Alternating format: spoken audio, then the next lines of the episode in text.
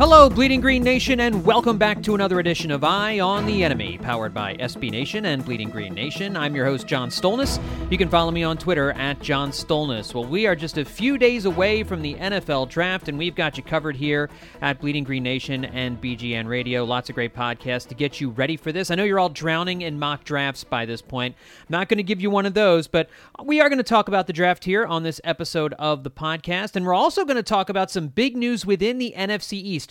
You know, we keep our eyes on the enemy here on this podcast, and big news coming out of the nation's capital as it looks as though Dan Snyder is selling the Washington Commanders. So, we are going to talk to an analyst for Hogs Haven coming up in just a few minutes about what that means for the fan base there. And then I'll also get his thoughts on the draft, what the Commanders might do, what some of the other teams in the NFC East might do as well. And then I will tell you what I think the Eagles' five biggest needs are heading into this draft, and then I'll give you some Eagles draft predictions at the end of this podcast. So lots to get to here on Eye on the Enemy this week. But I do want to start off uh, looking at what's going on down in Washington, D.C., which is, of course, where I am based out of. I live in Northern Virginia, work in Washington, D.C., and obviously the sale of the Commanders big news here as Josh Harris, of course, there's a Philadelphia connection, owner of the 76ers as well as uh, the New Jersey Devils, has agreed in principle to buy his third major sports team. I think he actually, maybe his fourth uh, sports team. I think he owns a, a I don't, I don't know what, what with Josh Harris. Oh, everything Josh Harris owns. But anyway, this he's got an NBA team, an NHL team, and now it looks like he's going to own an NFL team, and he's they're all paying a pretty penny for the Washington Commanders. Dan Snyder is selling for a six billion dollar payday. Now, this agreement comes as the NFL is continuing its investigations into sexual harassment made against Snyder and team officials, and uh, you've you've got fan base, a fan base that is livid with Snyder over their inability to get a new stadium, uh, the and and for the the lackluster play of the Commanders since Dan Snyder took over. Uh, it sounds as though this is kind of a forced sale. That none of the owners actually came out and said it, but I think it just became clear to everyone in ownership, and it takes a lot. It takes a lot for NFL owners to push one of their own out. But that's what it sounds like is happening here. If you read between the lines and you just look at reality, that's what this is. No one should be fooled like Dan Snyder just decided, oh, now's a good time to sell. I mean, $6 billion, that's certainly enough to get you talking, but he could get that now. He could get that next year. He could get that two years from now. I mean, if you can get $6 billion for a franchise as more abound as the Commanders have been, you could do that anytime. The Commanders are at a low ebb and it's been a long time since they were since they were riding high. Probably the highest that they ever rode during Dan Snyder's tenure was when RG3 was having his outstanding rookie season and it looked like they'd found their franchise quarterback. And sometimes in the course of a franchise's history, injuries, bad luck, terrible circumstances, the death of Sean Taylor being one of them as well, can take a team out. And that's what happened with the Commanders. And Dan, Dan Snyder had some bad luck, but also if you if you would like to get a really good synopsis of the Dan Snyder timeline, I would highly recommend you checking out my good friend Liz Roscher's article for Yahoo Sports where she she did a full TikTok from the beginning of Dan Snyder's tenure in 1999 when he bought the team for 800 million dollars all the way until now. Every single point on the Dan Snyder timeline is in this story. It's it's a fantastic read. Uh, go check out Liz's story at Liz Roscher. It's it's a phenomenal read. She did an outstanding job putting it together. Uh, if you want to get a, a, a true synopsis of everything that's been going on with the Commanders since Daniel Snyder took over. Uh, as for the sale, Harris's group involves uh, also includes uh, somebody named Mitchell Rales, who is a billionaire here from the D.C. area, um, and then there's another group of limited partners that includes Magic Johnson. So it's not official yet, but the reporting in by Adam Schefter and uh, NFL.com is that th- an agreement is in place, and once a deal is submitted, uh, it's going to take three quarters of the other 31 team owners to approve it. Uh, the next time they're going to meet in person is next month, May 22nd and 23rd, in, in, in Minneapolis. So that is likely when a sale would be official. Now, again, this is a record. Six billion dollars would be a record for a for an NFL franchise and for a sports franchise. Uh, it'll top the the record set by the Walton family, who are the founders of Walmart, last June when they bought the Broncos for four point six five billion dollars. And that number was twice as high as the previous record high for an NFL team. So we're just reaching into the stratosphere here. I wonder what Jeff Lurie could get for the Eagles. Hell, he's, mm, I can't imagine Jeff Lurie ever selling. I think he enjoys it too much. The team's so successful. I mean, it's it's why why would you why would you? But six billion dollars is a chunk of change. And if you look at the numbers of Dan Snyder since taking over as the owner of the play on the field, it's it's staggering how inept the Commanders have become. Since taking over in 1999, the Commanders went to the playoffs in Dan Snyder's first year and actually won a playoff game. But they've only been to the playoffs six times in 24 seasons. In 18 of the 24 seasons since Daniel Snyder took over as owner, the Commanders have missed the playoffs. They have two postseason wins since Daniel Snyder took over, both in the wild card round. The last playoff victory was following the 2005 season when Joe Gibbs was the head coach his second time around. It was against the Tampa Bay Buccaneers. And you want to hear the starting quarterbacks for that playoff game? Mark Brunell versus Chris Simms. it was a 17 to 10 win by the command by the by the then Redskins. Um, not a lot of offense in that game and then the and then Washington uh, ended up losing the following weekend um, to the Seattle Seahawks and uh, and Matt Hasselbeck. Uh, by comparison, the Eagles have gone to the playoffs 15 times in 24 seasons. The Commanders six. The Eagles 15 times in 24 seasons, and the Eagles have won 17 playoff games compared to the Commanders' two playoff games over the last two dozen seasons, 24 seasons since Daniel Snyder took over. So, uh, just just a staggering record of failure by a once great organization. No matter what, no matter what you want to say about Washington during during the the heyday of the the 70s and the 80s and the 90s, Washington was a marquee franchise. Marquee franchise. I mean, you had the Dallas Cowboys, and then there was another tier underneath that. Washington was one of them. One of the most recognizable brands in sports in the world. And now they have completely fallen apart. So it's not great news for Eagles fans. Because as long as Daniel Snyder was the owner of the Commanders, you could feel reasonably sure that something would go wrong. Ron Rivera has helped stabilize things a little bit on the field, but there, I think you, st- and I think you still see the problem with this team has been not being able to find a starting quarterback. And I'm gonna I'm gonna talk to our guest Jamual here in just a second about this because the issue, a lot of these issues still remain, and they're not going to go away right away. But things will get better because it can't get any worse. It can't. It can't continue along its current trajectory. Because I just don't think anybody wanted to go work for Dan Snyder, who was any good at anything. So we'll see how this evolves over the next few years, but it's big news inside the NFC East. And it's not great news for Eagles fans, but of course, they're not going to be able to turn the Titanic around in a year or two years. It's going to take some time. It's going to take finding a franchise quarterback, and um, that's that's some of the stuff I want to get into uh, with our next guest. Joining me to help talk about the draft a little bit and uh, what t- the Commanders need, but more specifically, just to talk about Commanders fans, re, you know how they're how they might be feeling about the the sale of uh, the uh, Daniel Snyder selling the team uh, to uh, to another group of people, and uh, maybe getting out from under the thumb of the Snyder regime. Jamual Forest, analyst for Hogs Haven, follow him on Twitter at Let Maul Tell It. Jamual, thanks for coming back on Eye on the Enemy, buddy. How you doing? I'm well, man. I appreciate you. Uh, appreciate the invite back. I, I am looking forward to the conversation. But like you mentioned, uh, Dan is we're officially at the one yard line. Let's put it that way. We're officially at the one yard line, and I couldn't be more uh excited and and maybe even like I guess uh anxious at the same time because mm-hmm. um this is a new beginning in a, in a positive way, but it's like oh man, like what's next? Like I, right. I'm excited to see what's next, man.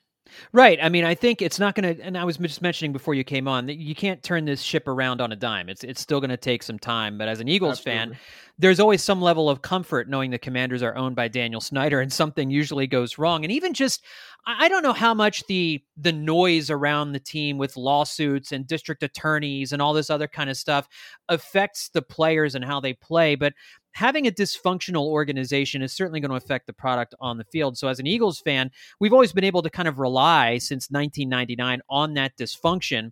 And just reading some of the, I gave some numbers a second ago about the Commanders' six playoff appearances in 24 seasons, two playoff wins. You compare the six playoff appearances to 15 playoff appearances for the Eagles and 17 playoff wins over the same amount of time that Daniel Snyder has been there uh, it's just it's staggering how far the Commanders and the Washington organization has fallen. So I live in the Northern Virginia area. Like I'm, I'm mm-hmm. kind of well versed on on how the fan base is feeling. But just as a fan of the team and someone who who covers the team for for Hogs Haven, like you said, on the one yard line. At what point do you exhale? Is it like when it finally goes through and and you can kind of see the better days ahead? That's actually a, a, really good question. And I guess I'll start it from my personal perspective because I said this maybe yesterday. Um, I don't, I, I really don't, I'm nervous and, and I mentioned anxious and, and, and excited in a sense, but I'm also nervous. And, and, and the reason why I'm nervous is a lot to do with, with Dan Snyder. Like I, I know what he's done to the fan base over his 20 plus years of, of owning the team. And, um, it's it's like somebody who is just or an or some a situation where you're just constantly getting badgered and and and beaten down to the point where it's like oh my goodness i can't take enough. Um i'm going to for example i'm going to leave this team altogether. I'm going to to to find another team to root for, or I'm going. I'm done with Washington. I'm going to just enjoy the NFL or enjoy college football or enjoy both. Or um, oh my goodness, I, I can't stand this team. Uh, but I'm just going to step away from football altogether. And maybe I come back if if Dan Snyder is. I mean, if Dan Snyder is gone. And for me, I'm I'm in the boat uh because there are there are several boats. I'm in the boat of like I still follow the team. I'm still a fan of the team, and and I and I know personally when the games are when the stakes are at its highest and Washington has something to play for, I'm going to be there. Mm-hmm. But I don't know what it's going to be like when um they're actually playing for something meaningful and I don't know if that excitement that that Dan Snyder robbed from me I don't know if it'll come back. I don't know if it'll mm. ever come back to the point of, of, what it once was when I was a kid and and I was yelling at the TV screen and I was jumping for joy in in, in the room and and and I was mad at my dad when when we lost because he's asking me to take out the trash. I'm like, man, I, we just lost. I don't want to take out the trash. Like I'm I'm yeah. thinking of all these things, like the moments where I knew I was so emotionally invested into the team to the point where um I really had like these visual expressions of happy or sad or elated or joyful and, and all those things. So when you ask the question of like, how does it feel knowing, you know, like when do you exhale? Um, technically speaking, you can begin to exhale now because like there's only a couple other things left. Obviously, they have to get approved by the NFL. The, the owners, obviously, Josh Harris uh, ownership group is uh, they they've uh, preliminary, I guess, uh, got the six the six billion that Dan, Dan asked for, um, and they mm-hmm. have to get approved by the, the league altogether, everybody that's involved. Um, but like you know that we're right here, so you can begin to exhale. It's just a matter of time of, of when Dan Snyder is officially gone and moved over to London. But for me personally, and I'm not the only one who feels like this in in the the spectrum uh, uh or the Washington Commander spectrum you just don't know if you're ever going to get that joy back. Like it's it's it's been so long since Dan has been around, and obviously, uh, when you hear about the things that it took for him to even get to this point, obviously with the the, the sexual harassment in the workplace, uh, the misogynistic statements and and things like that, to to really kick the ball off with with everything that's that that came to follow. Um, now you're like, uh, you're happy he's gone, but uh, you just know he did so much damage on the people in this area, and it's sad, and and, and, it, and it sucks to say that I, I'm probably uh, if I have to really be objective, I was probably a, a victim of that as well. Yeah, I know there's a lot of Washington fans that left and went to go root for other teams, uh, the Ravens, uh, you know, whoever else it might be. And I think there's a little bit of animosity that I've seen online anyway from people who are still Commanders fans, telling people, "Yeah, just don't come back." you know, it's a little yeah. bit of little. I mean, because you, it does for the people who stayed and for the people who continue to be diehards there it's it's been a rough slog. I mean, I, yeah. I it, as Eagles fans of a certain age went through something similar in the late 60s, 70s, and, and early 80s, where there was about two decades of horrific futility. And but it but people did come back. And I think what what will bring people back who who maybe got tuned out, and maybe this will happen to you as well. You get yourself a franchise quarterback and you get yourself, you know, one of those seasons where things go right and you win a playoff game or two, you know, you get that first taste of success and then everybody comes back. And there just hasn't been a lot of hope. I mean, the only hope this team had during Daniel Snyder's run was RG3, and that got snuffed yeah. out so quickly because hope is centered around a quarterback. And I guess that's my that's my next question for you is with Washington and moving forward and and trying to get some of that hope together. They're coming off a 500 season where they were competitive but you know, did not make the playoffs once again how do you get that hope? Is there how do you get a quarterback where with where the commanders are? You're not bad enough so that you're picking super early in the draft, but you also don't want to go out there. You're trying to rebuild. You can't really go out there and and and trade for a Lamar Jackson or something like that. Or maybe you can. I don't know. I mean, excellent statements, excellent points. Um, I am in the. I, I think when it comes to like you mentioned, hope is is one thing where you know that's what we have left now. And and when you transition from from uh, Dan Snyder to a new ownership, uh, now the focus is on Ron Rivera, right? Now the focus is on the team and uh, football moves and football decisions, and obviously it's going to take some time uh, in the immediate aftermath of, of Snyder moving on to, to really get to know the new owners and, and things like that. But when it comes to football, uh, you have to understand what you're going to do at this quarterback spot. You have to understand how this team is going to perform. And I think the good thing that Washington like one of the best moves that they did. You mentioned Lamar Jackson, right? And and I think that that is.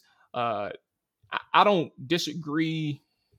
I see the I see the point of people trying to go Lamar Jackson. Like I, I get it, and and me myself, like I, I, wouldn't mind it personally, but at the same time, if I had my preference, uh, I I would rather. I think it's a sound decision to move forward with Sam Howell uh, for one year and and not like risk financial uh financial, I guess, crisis for lack of a better term, like and and, and putting yourself in, in a big hole for future years to come, albeit we're talking about a, a Lamar Jackson who is undoubtedly a top 10 quarterback in the NFL, right?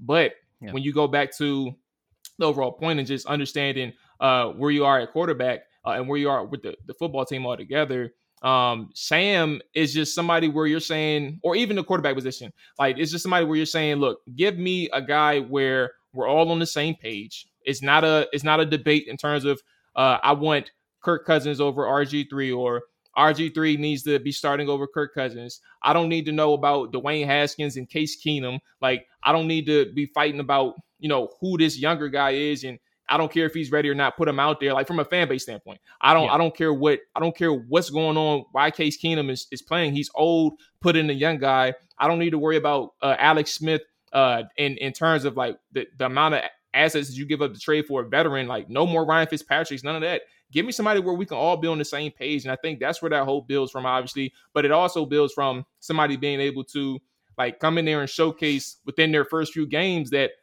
I can get this done. Here are my strengths, and here's what we can build on moving forward. Like I mentioned um as well, like one of the best things that they did this offseason um was outside of um really actually to be honest with you, it was Eric Bieniemy. Uh, like that was kind of the, the best thing that they made because you can't really get like you solidifying the offensive line is one thing in terms of like plugging in the holes and making sure that you uh you have the stop gaps in place. Like that was one important thing because the offensive line was terrible last year and it was a surprise to everybody, including the coaching staff. Like mm-hmm. the way that they built that roster uh was was terrible. And yeah. and and like they really believed that some of their older guys that they knew from Carolina could come in and do the same things they did like four, five, six years ago.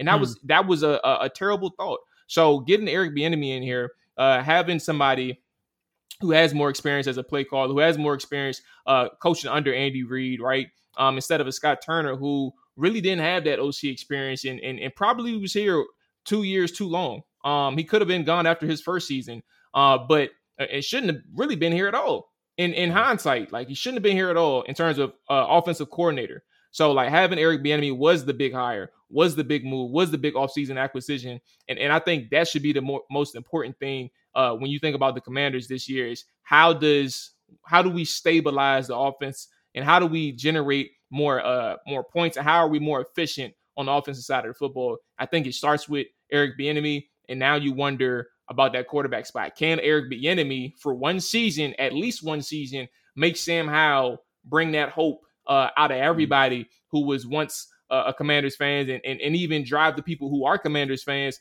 to filling in that stadium and being as supportive as they as they can be of a new product, knowing that Dan Snyder can't mess anything up. I got to say, I keep forgetting that Eric Bieniemy joined Washington staff, and it is inconceivable to me that he's not a head coach someplace right now. Yeah. It's it's really bonkers. I, I it just is beyond me. But at the same time, it's a good it's a good problem for the Commanders to have. I mean, like you said, he may only be there one year. If he can turn Sam Howell into into something, then he's certainly gotta believe he's gonna get a head coaching job at, at some point. I mean, I, I, I get, but it's just it's crazy to me. But you know, I think that with at least with a guy like Sam Howell, there there's the hope of a you know a young quarterback that maybe something something else is there. Um, and so as this as the commanders look to the draft they're they're obviously not in a position where they can grab a quarterback in the first round unless something truly bizarre happens but as the Commanders enter this draft, what outside of quarterback, what are their needs? What what do you think they're looking for here in the first round? And I know drafting for need in the first round is not necessarily the brightest way to do things, but it's not in a vacuum either. So what what do you think Washington is looking at with their first round pick? Uh, remind me where they select. I think it's what 20? 16. 16. 16. Sorry, yeah. Yep. All good. Um, yeah. So me, I, I think actually, to be honest with you, I think it's a consistent consensus. Excuse me. Um, offensive line and, and cornerback are are the top two uh, in terms of first round. Um, there has been some mix uh, for some other positions, but I'll start with the two biggest ones. Um, Washington losing, uh, obviously losing out on William Jackson III or missing or, or whiffing, excuse me, altogether on, on William Jackson III uh, creates a hole. Uh, and also when you don't have, I mean, obviously when you have Benjamin St-Juste who, who stepped up in his place, uh, that's a that's a real uh, godsend in a sense, and, the way he's been able to play, he just has to stay healthy on the field. But obviously, you have other situations on the cornerback spot as well with Kendall Fuller, uh, kind of getting up there in age in a sense, and, and he's not the same athletic corner that he used to be. Um, he's still very smart, very cerebral. He processes things well.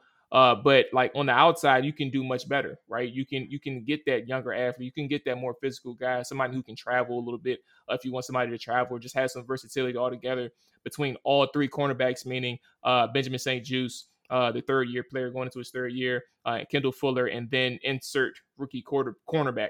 Um, and and who knows who's going to be there? Um, Devon Witherspoon has been mocked to Washington a lot.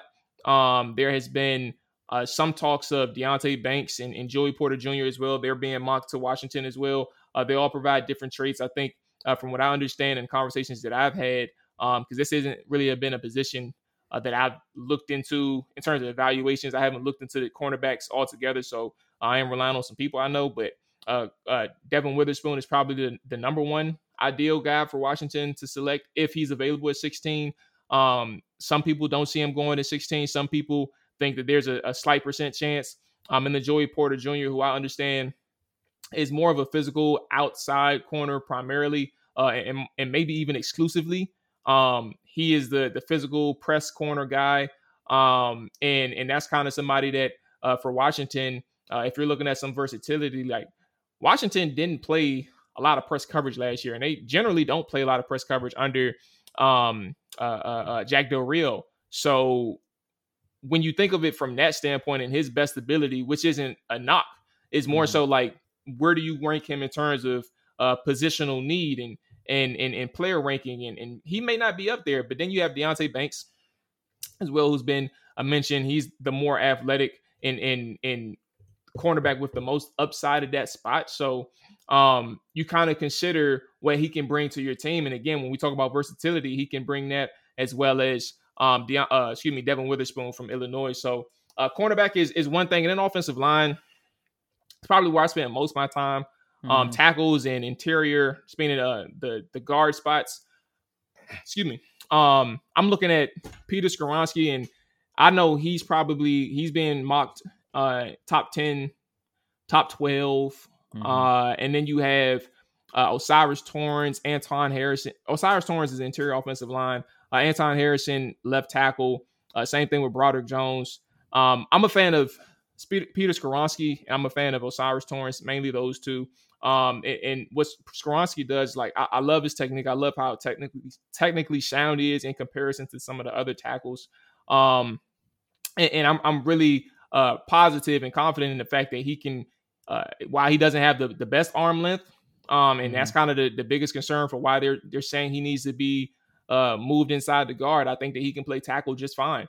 Um, but and, and, especially for Washington, if Washington does happen to select him at 16, uh, his hand usage is, is really good. Uh, he, he knows how to how to fight with his hands. He knows how to use them uh, both in uh, in the run game and the pass game. You, you can trust him in that aspect.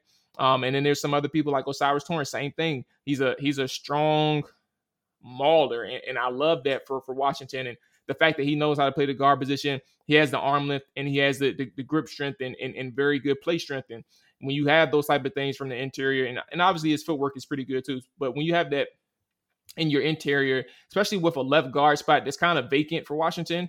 Um, right now they're thinking about having a, a three person competition uh, yeah. with with um uh Chris Paul, who's going into his second year, Saahdiq Charles, who has been here for about three or four years now, but is uh, generally struggled to really make a name for himself in terms of a starter. Like he's had his opportunities, it, it hasn't really went well.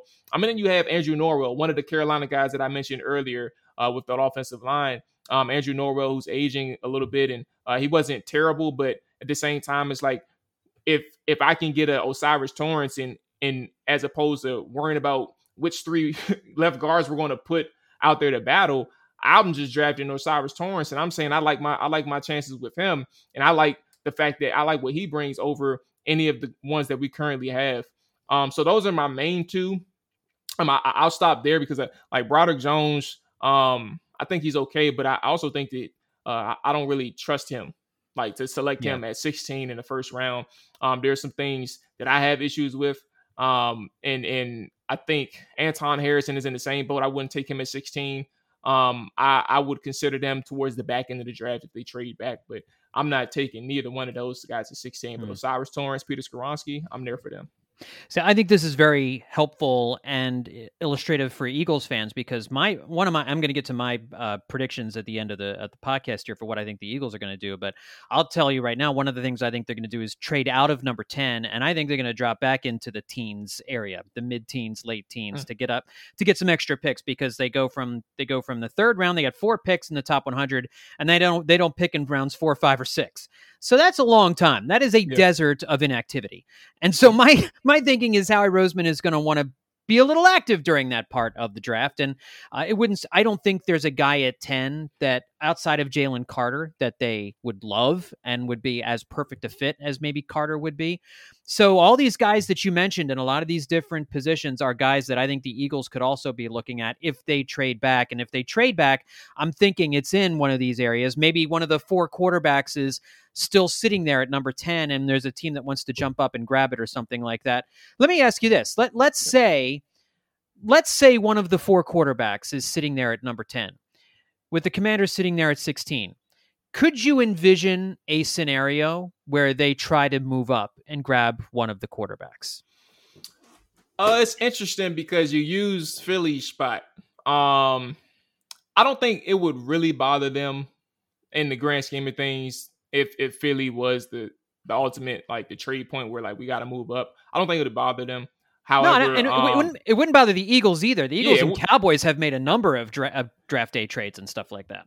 Yeah, yeah, it wouldn't. I don't think it would truly bother them. Um, and I think that was probably like the fan uh, side in me saying that. Uh, but but ultimately, um, it has to be it has to be worth it. And, and what I mean by that is, um, this this whole season, uh, it, it, it's not as linear as previous off seasons in a sense if that if that makes sense at all, John. And, and, what I mean by that is like, of course, we just talked about ownership to start this uh, interview in this conversation, but at the same time, uh, Ron Rivera is in a spot where he has to win now, and trading up for the right quarterback obviously will always make sense if you believe that's the right quarterback and from your evaluations as a front front office or or GM, like from a scouting standpoint. If if you feel like that's the right guy, go for it, right? Mm-hmm. Um, because quarterback is the ultimate is the most ultimate spot.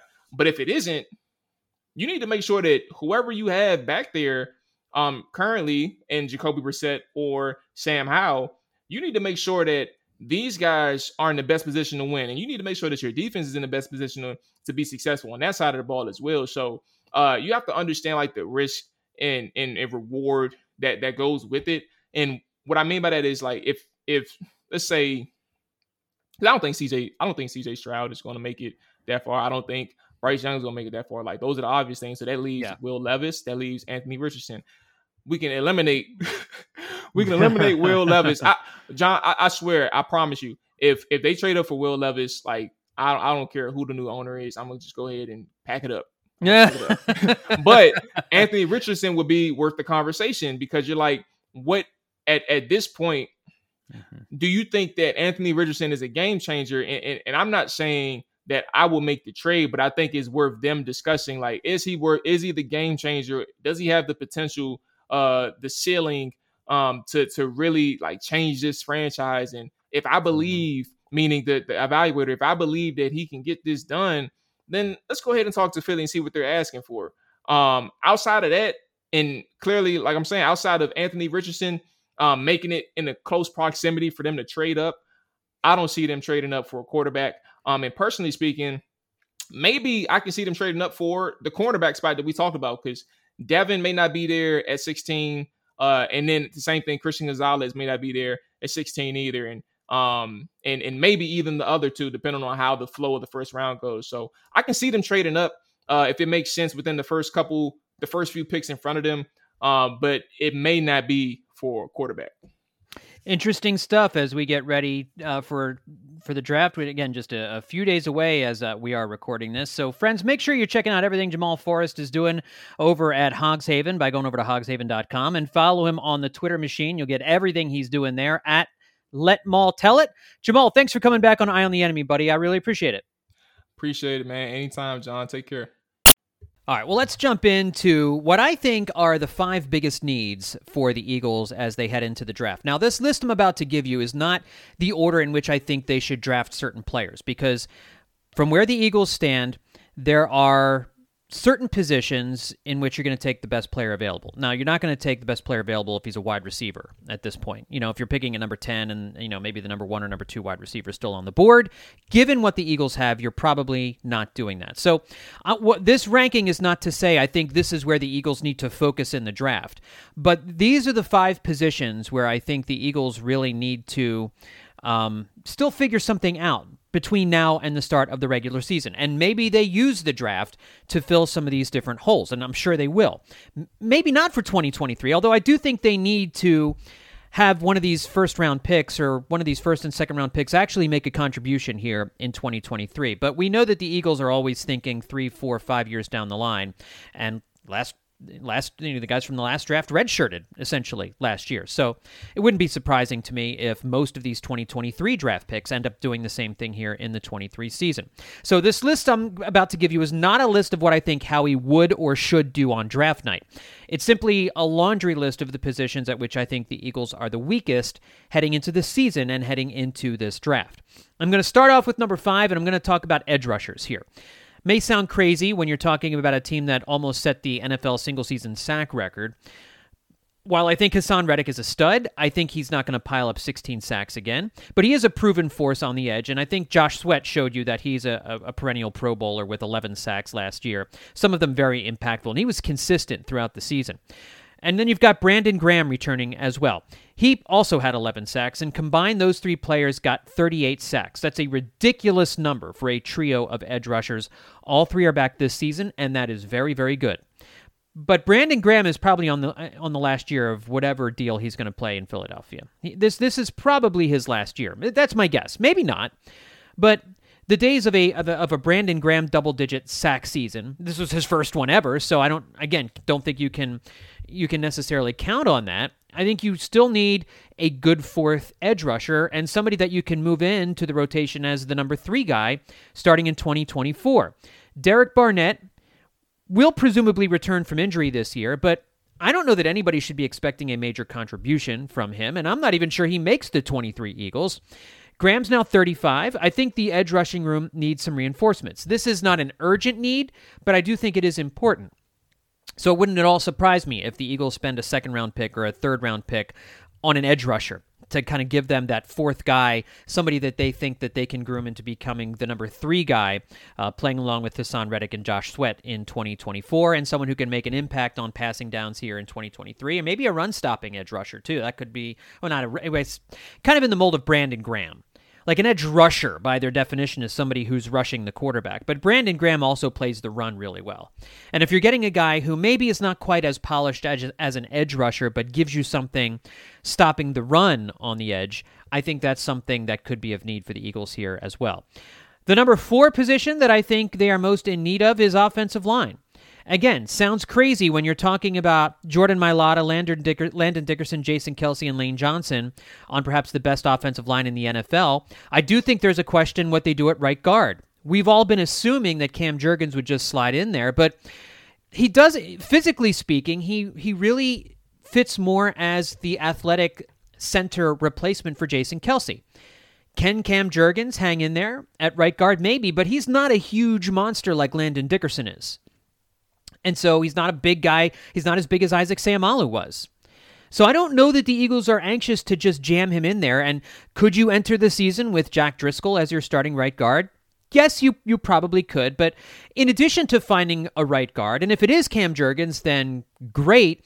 Your depth takes a hit at that point. Seumalo's departure and the departure of Andre Dillard as he goes to the Tennessee Titans, that affects your depth. So you, you do still have Jack Driscoll and Sua Opeta, remaining as backups. But seeing as how 2023 will likely be Kelce's final t- season as the center, and Jurgens is certainly going to move into that role whenever Jason Kelce steps away. It's going to leave a hole at right guard for 2024.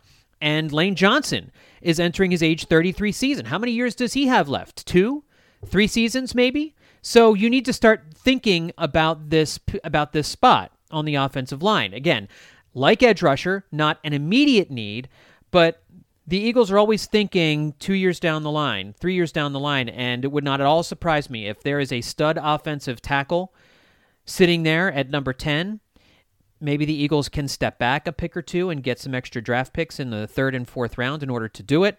But I wouldn't be at all surprised if they spend a first round pick on an offensive tackle that they think can step in for Lane Johnson in a year or two. Number three, defensive tackle. The loss of Javon Hargrave and his 11 sacks from the line's interior. That's it's easy to quantify that. You're not going to get that back. They're going to miss him terribly in passing downs. Can Milton Williams improve and pick up some of those sacks? Yes, I think he can. I'm very curious about Jordan Davis.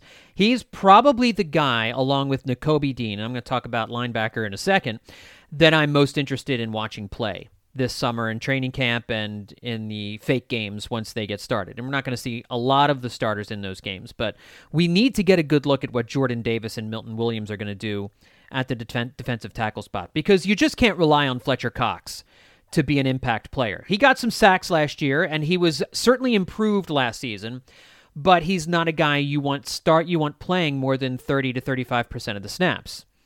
You need Jordan Davis and you need Milton Williams to not only do their do the job against the run, which I think we're more confident in Davis's ability to stop the run at defensive tackle than we are to, for him to get into the backfield and sack the quarterback and get quarterback hurries and hits and all that. So I think if the dream here is Jalen Carter again, assuming, and this is what everybody says, assuming you're comfortable with the off field stuff, and I have no way of knowing any of that kind of stuff. Looking at him as a player, if he's there at 10, grab him. And you worry about getting more fourth round picks and fifth round picks by trading out of 30 or you know moving down in the second round or something like that. But after Jordan Davis, Milton Williams, and Fletcher Cox, you have the the, the guy they just signed uh, as a free agent this offseason, Kentavius Street, as your number four.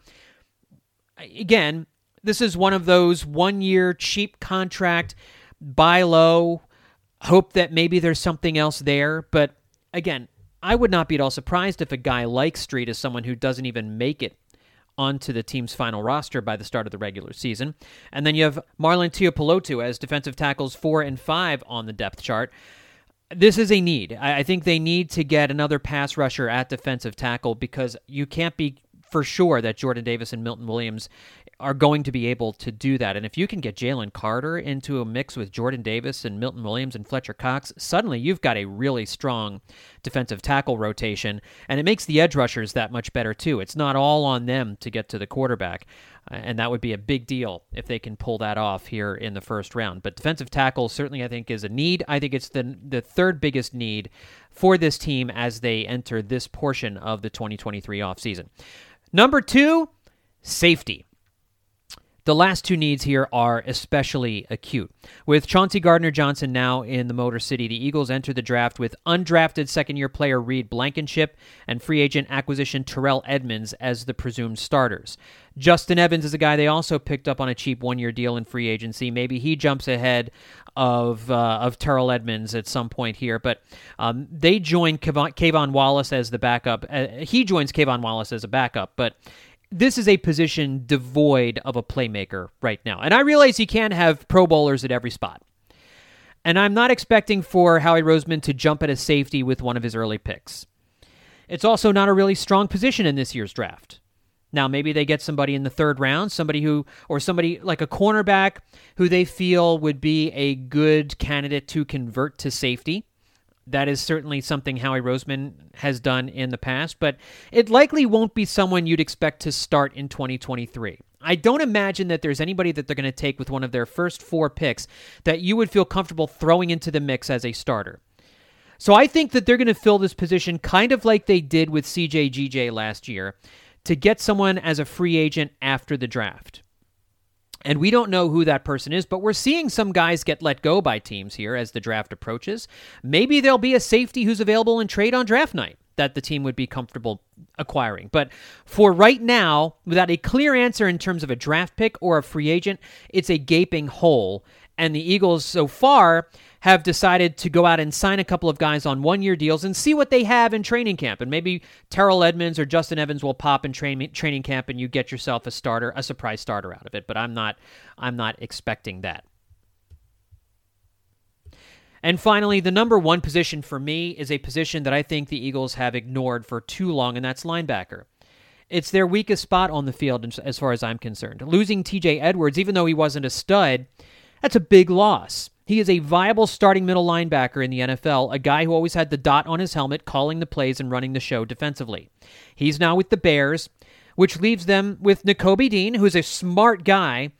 He's a presumed starter in 2023, very athletic. I think everyone's excited to see what he can do, but he is an enormous question mark. The Eagles also brought in Nicholas Morrow from the Bears, essentially swapping Edwards out for him. I, now, I don't know if Morrow would be the inside backer or if he'd be the off ball backer. I think Morrow could start if need be, but he's graded among the lowest linebackers in football over the last couple of seasons. That's not what you want as a starter. And then you've got Shaun Bradley, Davion Taylor, Christian Ellis as backup. So I think linebacker is an extreme need for Sean Desai's defense. I really wish the Eagles would value this position more. We've seen how tough a defense can be when you have dynamic linebacker play, but sometimes that comes at the expense of having a dynamic set of cornerbacks out there. And that's where the Eagles are investing their money edge rusher and cornerback because they can't throw as much money around at the defense. Now, they do have some more cap space because they've moved some money around. But it's not like last year when they could go out and get CJ GJ and not worry about it, and uh, and and get James Bradberry, pluck him like a little like a ripe grape off the vine, and, and not worry about it. So um, there, there's a little bit more limitation to what the Eagles can do this time around. But um, again, I don't expect them to go out and get a stud linebacker here in the draft, although it certainly would please me if they spent a second round pick on a linebacker that they feel can play and play significant snaps here in 2023.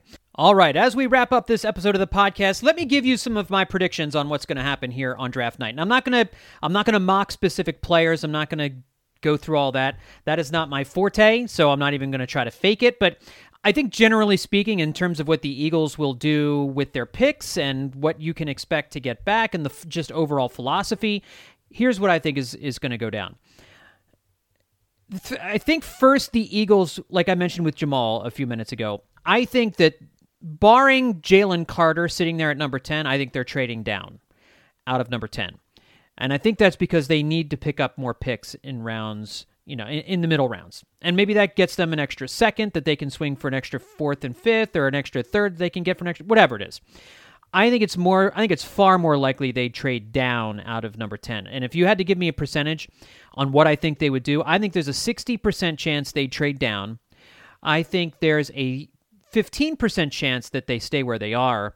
And then I'll say that there is another let's see 60 and 15 that's 75 25% now so let me let me reverse that 60% chance they trade down i'll say a 25% chance that they stay where they are and so that's 85 and then 15% chance that they actually will trade up and I'll, I'll give you more thoughts on the trading up in just a second but unless jalen carter is sitting there at number nine I do not think the Eagles will use what little trade capital they have here in 2023 to move up a couple of spots from like 10 to 8. Maybe they can get away with moving up from 10 to 9. If they really, really want Jalen Carter and he's sitting there at number 9, you you move up one spot and you probably have to give up I mean, your your pick is at the end of the second round. You probably have to give up that second round pick to do it in order to make up for the difference do you want to do that when you have so few picks? When you only have six picks in this draft and you have nothing in rounds four, five, and six? I, I that's why I think normally Howie Roseman is a big trading up guy, but I don't see it this time around. I think there's one guy they would trade up for, and that's Jalen Carter. Other than that, I don't see them desiring anyone heavily enough to go after them inside the top 10 any higher than they already are. I also think that a lot of the guys who they might be looking at at number 10 would be available at 12, 13, 14, something like that. You would get a comparable player in and around 13 to 15 as you would at number 10 in a lot of cases. Again, except for Jalen Carter. And there's an, any number of positions that the Eagles could look to add to. I just mentioned, I just ran down five of them. So you could take the best player available at any of those five positions and call it a day. I wouldn't even mind if they move down to 14 or 15, if like the top wide receiver or the second best wide receiver is still on the board. I would consider taking that guy as long as it fits schematically with what the Eagles need. Understanding that any wide receiver you draft is going to be number four in target share outside of uh, A.J. Brown, DeVonta Smith, and Dallas Goedert. So I just don't see a scenario where it makes sense for the Eagles to move up in this draft, unlike previous drafts where we know Howie Roseman has done that. So that's why I give that a 15% probability. I think it's way more likely the Eagles move down because I think the player, the pool of players you would get from moving down six or seven spots that you would staying at number 10 is not is not all that dissimilar and frankly the value that you're going to get by adding more picks would be more than the difference in the player in that situation, if you know what I mean. So, in order to make up the difference from moving from like 10 to 8, you you'd probably have to throw in a fourth round pick, which the Eagles don't have. So, it would have to be a, a second rounder next year because 20 because next future year picks are not valued as highly as current year picks. So, maybe you'd have to give up a second rounder next year or your third rounder this year. But the Eagles have so few picks between four and seven. I don't think they want to trade away from the the few picks that they have. So I also don't think the Eagles will will uh, draft Bijan Robinson. I love the idea. I love the idea of adding him to this offense. And if he's there at 30 or if he's there in the mid 20s, I could see maybe moving up a couple of spots to go get him if it's late in the first round. I don't think there's any way he falls that far. But I, and I think if he, it, let's say the Eagles trade back, and let's say they trade back with to like 14 or 15, and Bijan Robinson is still sitting there. I think about it a little bit more then than I would at number 10. But you're also then looking at okay, are there tackles, offensive tackles, defensive tackles? Are there, um, if, if there's, is there like a stud linebacker sitting there? at 15 to 7 you're, you're i would get a, stud, a stud linebacker at 15 to 17 rather than a running back if we're talking about positions the eagles never draft in the first round and you're asking me to choose between bijan robinson or a stud linebacker i might be taking the linebacker given how little the eagles have at that spot now the eagles aren't loaded at running back I, as i was doing my, my positional rundown a few minutes ago running back would probably be at number six for me But just because I think the Eagles can line up any number of people behind this offensive line and run the ball effectively, it's I don't think it's as big a need. I just don't see it. And for that reason, Bijan Robinson at 10 doesn't make a whole lot of sense. Middle of the first round, if he's still sitting there and the Eagles have traded back, I'm more I'm more likely to do it. Certainly if he's there at 30, I would do it. Absolutely. That's incredible value there. No matter what you think of spending a first that's not even really a first round pick at that point, sitting there at number 30. So, I think the value at that point is is worth it to take him at 30 or even if he's at 28 and you move up a couple of spots. I think the the extra pick that you give up, maybe a 2024 pick in order to do that would be worth it. So here's what I think will happen. I think the Eagles will trade back into the teens somewhere. I'm saying anywhere from like uh, 14 to 18 is is where I is where I think the Eagles might go. And I think they're going to pick up another late second round pick or a third and a fourth rounder by moving back a few spots, say six, seven, eight spots in the draft. Uh, let's say uh, four to seven spots in the draft. And then I also think the Eagles will trade back from number 30 and pick up another third rounder or a fourth and a fifth rounder something like that. As I was looking at the value chart, that's basically what that would be. If you're moving out of 30, you're moving into like the middle of the second round, that's essentially worth a third rounder, like a, a late round, a late third rounder or a fourth and a fifth or something like that. That gets you more bites at the apple in the middle rounds, which is something I think this team needs. They need young players who aren't going to cost a whole lot. If a quarterback, like uh, Jamual and I were just talking about, if a quarterback is sitting there at 10, even if it's Will Levis, I think you could potentially see a team calling the Eagles and saying, "Hey, we w- we'd like to deal," and then maybe Howie gets a 2024 first rounder out of it. Like if you're gonna if you're gonna allow a team to move up into the top 10 and pe- and pick a franchise quarterback, you got to get a first rounder for that right? I mean, don't you have to get a first rounder for that in 2024? So I don't. I'm not predicting that that will happen, but I think that is something that certain, that could happen. And if it does, that's what what I what I predict the return would be. I predict the Eagles will not leave the first round without a defensive lineman. I predict that the Eagles will not leave the first four rounds of the draft without a potential starting right guard next year or an eventual Lane Johnson replacement at right tackle. I think they're going offensive line here early in this draft. I think the Eagles will not draft a cornerback in the first four rounds this year. Now, if they get a fourth round pick, fifth round pick, yes, I can see a cornerback there. But given where they currently are, I don't think I don't think cornerback is a high priority. Next year, yes, I think you're looking at cornerback, but I don't think they're looking at cornerback this year. Um, I think the Eagles will surprise us by drafting a linebacker in the third round because I think they really do need someone who can play there. And I think the Eagles will make seven picks this this year entering the draft with six picks. And they're going to swap some of the picks. I think Howie Roseman's going to trade a lot. I think he's going to trade a lot. I think it's going to be dizzying to try and follow what the Eagles are doing uh, during the course of the uh, of the Thursday, Friday, Saturday that this is all happening.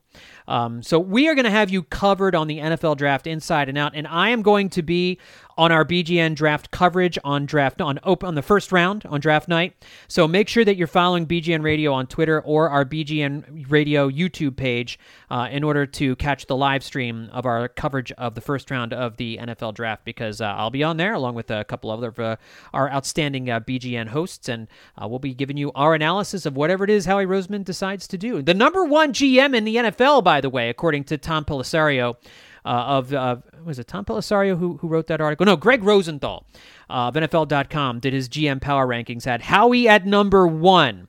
So you've got the number one GM in football at the helm of the NFL draft this year.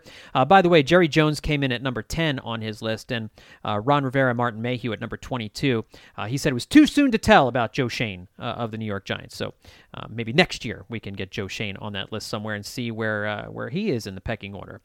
All right, everybody, that's going to do it for this edition of Eye on the Enemy. My thanks to Jamual Forest for joining me on the podcast once again. And uh, please check out bleedinggreennation.com each and every day. Follow us on Twitter at BGN underscore radio. And if you're on Apple Podcasts, would you please give this show a rating and a review? Let me know what you think and give all of our shows a rating and a review over on Apple Podcasts, Spotify, wherever it is that you get your podcasts. Thanks, everybody, for tuning in. We'll talk to you next time here on Eye on the Enemy.